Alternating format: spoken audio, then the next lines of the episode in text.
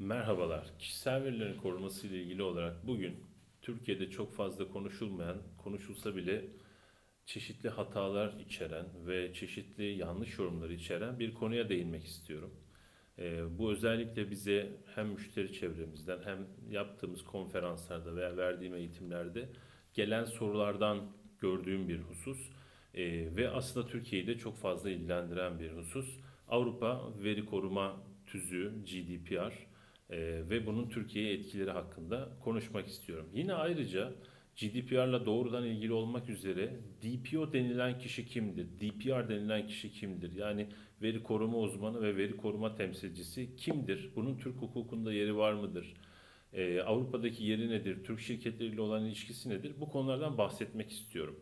Ee, şimdi GDPR 2018 yılında yürürlüğe girdikten sonra şöyle bir iddiası oldu. Dedi ki ben GDPR'ı Avrupa Birliği dışındaki ülkelere de uygularım. Yani biz buna hukukta long arm jurisdiction diyoruz. Ben onu elim kolum her yere uzanır şeklinde çeviriyorum. E Şimdi bu iddiada bulundu ama buna çok ciddi itirazlar geldi birçok yerden. Nasıl yani her ülkenin kendi toprağında bir e, yasama faaliyeti yürütme e, hakkı var. Siz nasıl oluyor da ülke dışına ya da Avrupa Birliği sınırları dışına bunu tartışıyorsunuz, tartışması oldu. Bunun üzerine Avrupa Birliği Veri Koruma Otoritesi bu işin sınırlarını belirlemek üzere rehber yayınladı. Ve bu rehberle birlikte GDPR'ın Avrupa Birliği sınırları dışında nasıl uygulanacağı ile ilgili olarak ilkeler ortaya konulmuş oldu. Tabii ülkemizde de 2016 yılında kişisel verilerin koruması kanunu yürürlüğe girdi. Bu kanunumuz 95'e 46 sayılı Avrupa Birliği direktifinin Türkiye'ye uyarlanmış hali aslında ve adından da anlaşılacağı gibi 95 yani 1995 yılının teknolojisini yansıtan bir e, düzenleme bu. Dolayısıyla Türkiye'ye gelene kadar bu düzenleme ki 2000 yılların başında bu çeviriler yapıldı, çalışmalar yapıldı ve aslında yasalaşmak üzere bir faaliyet başladı ama yasalaşması 2016 yılını buldu.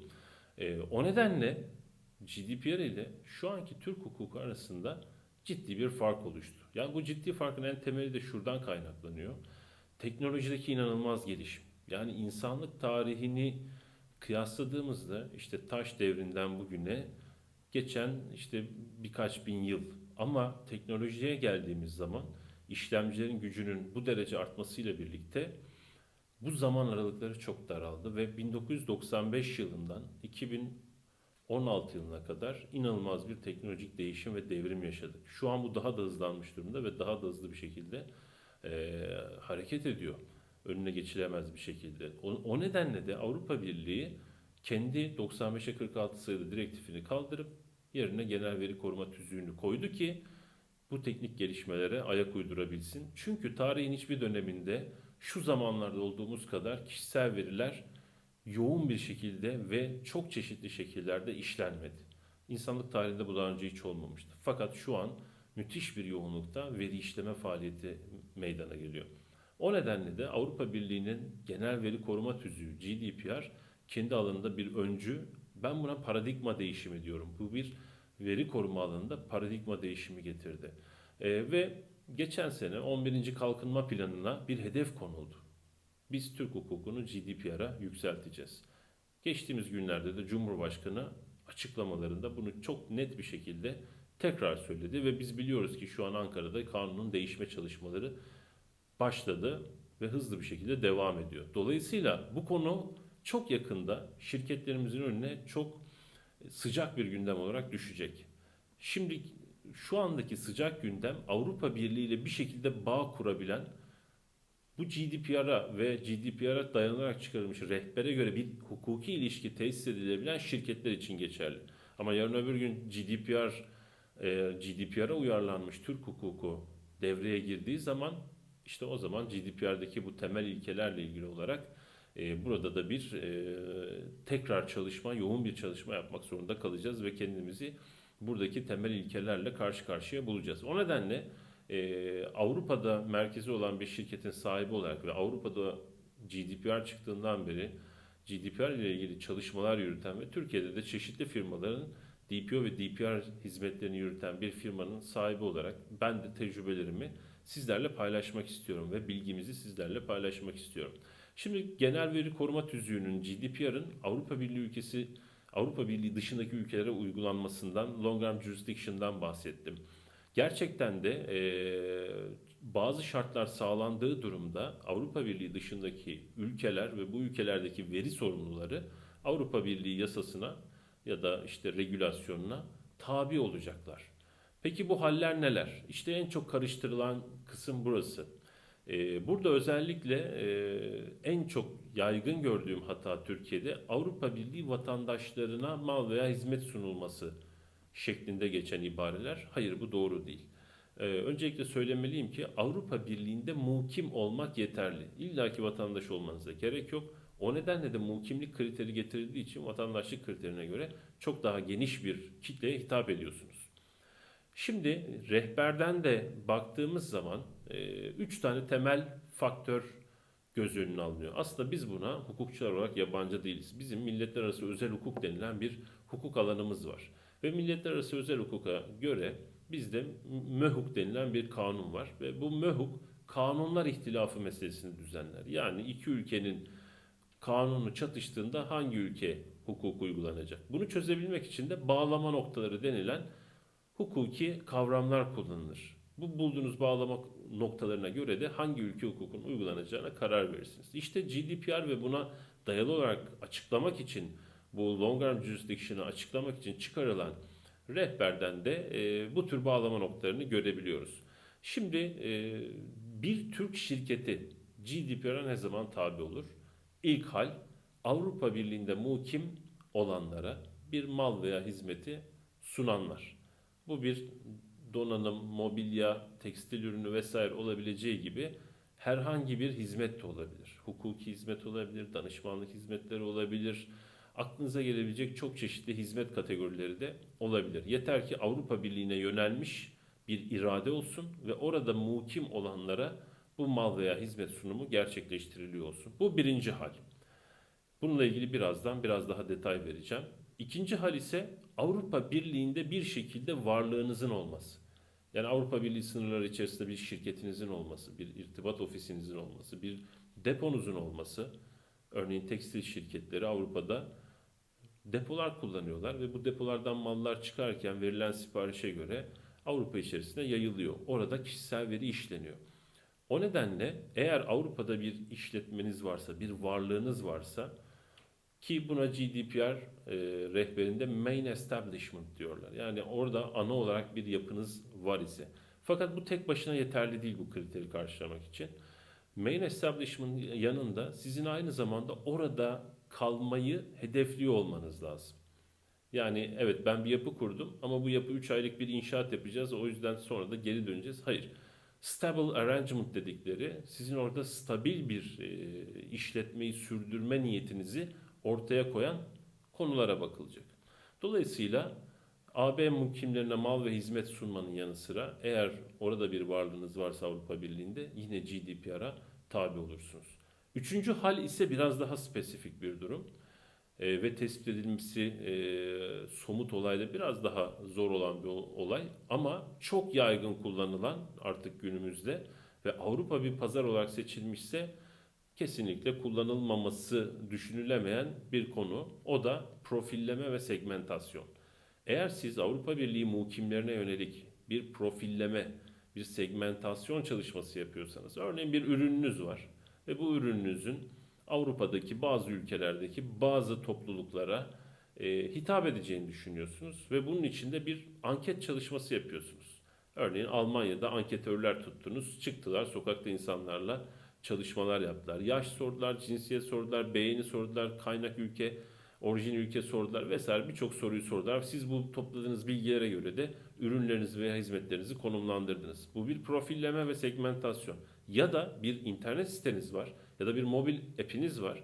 Bunun üzerindeki bazı e, yazılımlar ile siz insanların coğrafi menşelerini, işte o IP'ler nereden geliyor, hangi ülkelerden geliyor, gelen kişilerin cinsiyeti nedir, ne değildir. Avrupa'yı e, hedefleyen bir şekilde dijital ortamda da profilleme ve segmentasyon yapıyorsanız ki aslında GDPR'ın çok daha fazla üzerinde durduğu konu bu tür dijital profillemeler ve segmentasyonlar ve dünyanın şu an tabii ki en büyük pazarı olan e, dijital reklam pazarı da e, dolayısıyla bu tür profilleme ve segmentasyonlardan besleniyor. O nedenle de Avrupa Birliği bunu GDPR'a tabi olma açısından üçüncü örnek olarak ya da üçüncü koşul olarak göstermiş durumda. Şimdi tabii bunun yanında bazı yan kriterler ve bağlama noktaları da kullanıyor GDPR. Örneğin sizin bir web siteniz var ve bu web siteniz üzerinden bir ürün satıyorsunuz ya da bir hizmet veriyorsunuz ki rehberde verilen örneklerden iki tanesi bu arada Türk şirketleriyle ilgili. Diyor ki işte Türkiye'de kurulu bir web sitesi Avrupa Birliği'ndeki e, muhkimlere yönelik bir e, aile albümü ya da soy ağacı yazılımı satıyor internet üzerinden. İşte bu durumda GDPR'a tabi olur mu olmaz mı gibi çeşitli örnekler üzerinden rehberde bu konu anlatılıyor. Şimdi sizin diyelim ki bir web siteniz var ve bu web siteniz tüm dünyaya açık. Herkes erişebiliyor. Değil mi? Web siteleri herkese açık neticede. Fakat siz bu web sitesinde özellikle Avrupa Birliği'nin dillerini kullanmışsınız. Örneğin İngilizce, Fransızca, Felemenkçe, İsveççe, Norveççe vesaire. Ödeme alıyorsanız, ödeme birimi olarak mesela euro kullandıysanız ya da sitenizi öyle bir özgülemişsinizdir ki işte Fransa, Almanya, Danimarka diye özelleştirilmiş alanlarınız olabilir. Bütün bunlar hukuk için bağlama noktalarıdır ve bu bağlama noktaları neticesinde sizin o sunduğunuz mal ve hizmetin tüm dünyaya değil Avrupa'ya yönelik olduğu eğer tespit edilirse o takdirde siz işte GDPR'a tabi olursunuz. Aslında bu konu bu kadar net ama uygulamada e, bunu bu netlikte ve e, basitlikte söyleyeni pek görmediğimiz için bu açıklamaları yapma ihtiyacı duydum. E, dolayısıyla her firma veri sorumlusu, kurum, kuruluş kendi iş süreçlerini incelerken ki KVKK uyum ve veri koruma uyumunda mutlaka süreç bazlı bir çalışma yapılması lazım. Bu süreçlerini incelerken eğer bu anlattığım kriterlerden birine denk gelen bir e, husus içeren e, hale rastlarsa, bir sürece rastlarsa o zaman o sürecin üzerine yoğunlaşıp bunun GDPR kapsamına giren bir süreç olup olmadığını denetlemek zorundadır. Çünkü e, hani GDPR'ın Türk hukukuna uyarlanması ve yürürlüğüne girmesini bir kenara bırakın şu anda eğer GDPR'a tabi bir iş yapıyorsanız ve sizin bundan haberiniz yoksa her an Avrupa Birliği'ndeki bir veri koruma otoritesi tarafından cezalandırılma gibi bir riske sahip olacaksınız. Dolayısıyla bu süreçleri iyi analiz edemezseniz işte 25 milyon euroya kadar veya cironuzun %4'üne kadar ki tüm global cironun %4'üne kadar bir idari para cezası ile karşı karşıya kalabilirsiniz. Bu konuda diyeceksiniz ki Ali Bey Türk firmalarını e, Avrupa Birliği nereden bulacak da bunlara nasıl e, ceza kesecek? Son zamanlarda yoğunlukla şunu gözlemliyoruz. Avrupa Birliği'ndeki veri koruma otoriteleri Türk firmalarının eğer ki GDPR kapsamına girdiğini düşünüyorlarsa onlara yazılar göndermeye başladılar. Mesela son bir örnekte tüm Avrupa'ya hizmet veren bir Türk firması ve Türkiye'den hizmet veriyor. Bir web sitesi üzerinden bir hizmet sunuyor. Bu hizmetle ilgili olarak Avrupa Birliği'ndeki otoritelerden biri doğrudan yazı yazdı. Siz GDPR uyumu gerçekleştirdiniz mi? DPO atadınız mı? Bize bunun iletişim bilgilerini verin. Aksi halde şu kadar süre size aksi halde yaptırımla karşılaşacaksınız diye. Bu yazıları çokça görmeye başladık. Diğer yandan Avrupa ile iş yapıyorsunuz. Avrupa'da iş yaptığınız çeşitli ortaklarınız var, tedarikçileriniz var, müşterileriniz var vesaire. Bunlar da sizlere artık GDPR ile ilgili çeşitli yazılar gönderiyorlar. DPO'nuz kimdir? DPR'ınız kimdir? DPA dedikleri Data Processing Agreement'lar, veri işleme sözleşmeleri yapıldı mı, yapılmadı mı? E, bütün bunlarla ilgili artık bir trafik başladı Avrupa Birliği ile ve bu çok yakında, e, bu da bize gösteriyor ki çok yakında bir Türk firması e, her an bir e, yaptırımla karşı karşıya kalabilir. Çünkü GDPR Avrupa Birliği dışına yargı yetkisini taşıma yani ya da GDPR'ın uygulama alanını taşıma iddiasını somuta ve fiiliyata dökmüş durumda şu anda.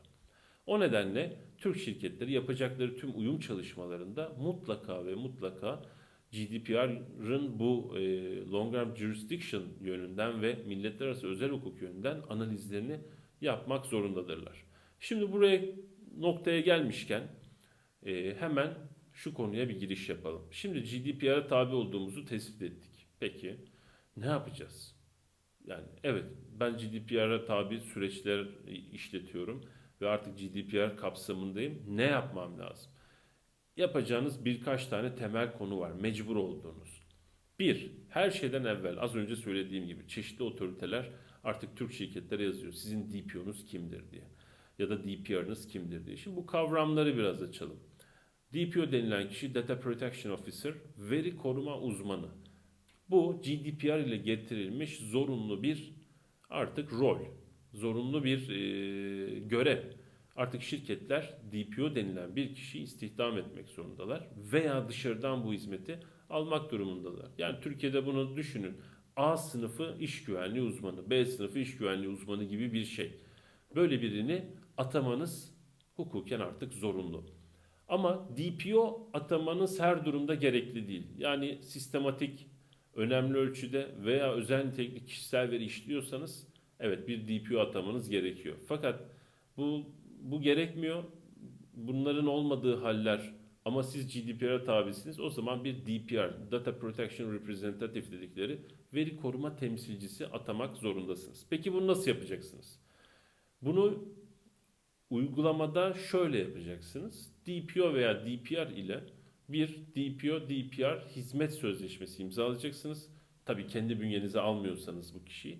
Fakat bu kişide bu e, bazı özelliklerin var olması gerekiyor ki size DPO ve DPR hizmeti verebilsin. Birazdan onu da anlatacağım. DPO kimdir, ne iş yapar, nasıl seçilir? Birazdan bahsedeceğim. Ama şu aşamada sözleşmeyi imzaladıktan sonra DPO'nuz veya DPR'ınız diyecek ki size iletişim bilgileri şunlardır. İşte ad, soyad, telefon, e-posta adresi, bir şirketse bir şirket ve o şirketin içerisinde hangi gerçek kişi bu iş için atanmışsa o gerçek kişinin ismi bunu web sitenizde görünür bir yerde yayınlayın diyecek.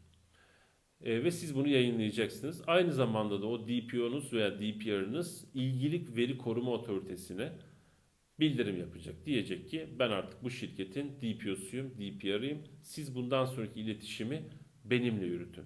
Tabi DPO ile DPR arasında önemli hukuki farklar var. Şöyle ki DPO sorumlu kişi. Yani oradaki veri koruma programının yürütülmesinden sorumluluğu var. DPR denilen kişi ise Türk hukukundaki biraz hani verbisteki irtibat kişisi gibi düşünebilirsiniz. Veri Koruma Otoritesi Avrupa Birliği'ndeki Veri Koruma Otoritesi e, bu kişiyle muhatap olacak. Bildirimlerini bu kişi yapacak. Bu kişi de size bu bildirimleri yapıp arada köprü vazifesi görecek. Bu da DPR. Gelen bütün hukuki talepleri vesaireleri iletecek. Şirkete, şirket ya da işte veri sorumlusu diyelim. Veri sorumlusu bunun cevaplarını hazırlayacak, DPR'a iletecek, DPR de bunu otoriteye iletecek. Peki bu noktada şunu sorabilirsiniz. Avrupa Birliği'nde bir sürü ülke var ve bu ülkelerin hepsi örneğin ben bir web sitesi yayın yapıyorum ve evet Avrupa Birliği'ndeki Türklere yönelik yapıyorum ama Türkler bir sürü ülkeye dağılmış durumda. Ben her ülke için DPO, DPR mı tutacağım? Her ülkenin veri koruma otoritesiyle ayrı ayrı nasıl uğraşacağım? Bu çok maliyetli olmaz mı? Şimdi GDPR tabii ki bu sorunu da düşünmüş e, ve bununla ilgili olarak One Stop Shop denilen bir kural getirdi. Ve One Stop Shop aslında bir imkan. Daha önce de KDV rejimi ile ilgili de mesela Avrupa Birliği bu tür kolaylıklar sağlayan düzenlemeler getirmişti. Burada da aynısını yapıyor. Diyor ki sen veri işlemenin en yoğun olduğu, en irtibatlı olduğu ülkelerden birini seç. Bu ülkenin veri koruma otoritesiyle iş yap. Örneğin biz Hollanda'da Lahey'deyiz. Şirketimizin merkezi. Biz Lahey'deki şirketimiz üzerinden tüm Avrupa'ya One Stop Shop üzerinden kuralı sayesinde hizmet verebiliyoruz. Örneğin Fransa'daki bir kişi bir şikayette bulunsa Fransız otoritesine, Fransız otoritesi bunu Hollanda otoritesine iletiyor. Hollanda otoritesi bana iletiyor. Ben de Hollanda otoritesi üzerinden e, bu konuyu hallediyorum. Gerekli cevapları veriyorum ve sonuca ulaştırmaya çalışıyorum DPO olarak. Yani kurumlar arasında bir istinabe dediğimiz yardımlaşma oluyor. Dolayısıyla One Stop Shop'la da tüm ülkelerde var olmak zorunda olmadan e, veri koruma ile ilgili yükümlülüklerinizi yerine getirebilirsiniz. Bunun haricinde yapmanız gereken birkaç tane daha kritik konu var. Bir, Process Activity Recording denilen bizdeki kişisel veri işleme envanterine denk gelen Ee, ama farklılıklar, bazı noktalarda farklılıklar arz eden bir veri işleme kaydı tutmak zorundasınız. İş süreçlerinizi gösteren, amaç işleme amaçlarınızı gösteren ee, onun bir formatı var ve ülkeden ülkeye bazı ülkelerde biraz daha farklı formatlar kullanılabiliyor. Ve iş süreçleriniz her değiştiğinde, işleme amaçları her değiştiğinde, veri setleri her değiştiğinde bunu güncellemek durumundasınız. İkincisi, eğer yoğun, sistematik ve özel nitelikli bir e, veri işlemesi yapıyorsanız o takdirde DPIA denilen Data Privacy Impact Assessment, veri koruma etki analizi çıkartmanız gerekiyor. E bunu bazı şirketler zorunluysa çıkartmayı tercih ediyor. Bazıları diyor ki hayır ben veri koruma ile ilgili DPIA yapma zorunluluğum olmasa diye ben bunu çıkaracağım. O nedenle de temelde sayacak olursak DPO, DPR atamasının yapılması, web sitesinde bunun yayınlanması, e, Process Activity Recording denilen e, veri işleme faaliyet kaydının gerçekleştirilmesi e, ve son olarak da e, eğer zorunlu şemadaysanız DPIA veri koruma etki analizi yapılması değilseniz de tercihinize bağlı olarak yine bu tür bir e, etki analiz raporunun hazırlanması. Şimdi DPO veya DPR denilen kişi Avrupa Birliği'nde mukim bir kişi olmalı ve bu mahremiyet yönetimini yapabilecek niteliklere sahip olması gerekir. Ama burada özellikle şu sertifikaya sahip olmalı, bu sertifikaya sahip olmalı, şu eğitimi almalı gibi kesin bir şey yok. Fakat genel olarak kabul edilen şu an IAPP denilen bir kuruluş var. Uluslararası Veri Mahremiyeti Profesyonelleri Birliği. Bu IAPP'nin 3 türlü sertifikasyonu var. CIPP, Europe, CIPP Asia, CIPP US diye gider. CIPP, Certified Information Privacy Professional dedikleri ilk kategori. CIPP bu işin günlük yönetimini yapabilen, bu işi e, özellikle hukuki yönleriyle ele alabilen kişidir. CIPM bu işin management'ını yapabilen, günlük yönetimini yapacak kapasiteye sahip olan, hukuk bilgisi bir miktar bir miktar teknik bilgisi olan kişi demektir. CIPT ise bunun teknik altyapısını, mahremiyetin teknik altyapısını kurup yönetebilecek niteliklere sahip kişi demektir. Bir de FIP diye bir şey var. FIP'ler ise bu ikisinden, e, üçünden ikisine sahip olan ve belli tecrübeye, proje tecrübesine sahip olan kişi demektir. Dolayısıyla bu tür sertifikalarla veya aldığınız eğitimlerle veya katıldığınız projelerle e, DPO yeterliliğinizi göstermeniz mümkün. Bu konuda hani taraflı bir şekilde şuraya adresliyorum diye bir şey Avrupa Birliği hukukunda yok. Ama genel olarak kabul edilen IAPP'nin sertifikasyonu. Dolayısıyla bizim tavsiyemiz bu sertifikalara sahip olan Avrupa'da mukim e, mahremiyet yönetimi konusunda özellikle GDPR'da çeşitli projelere imza atmış, e, çeşitli şirketleri, e, veri koruma otoriteleri nezdinde temsil etme tecrübesi bulunan şirketlerle veya kişilerle çalışmaları.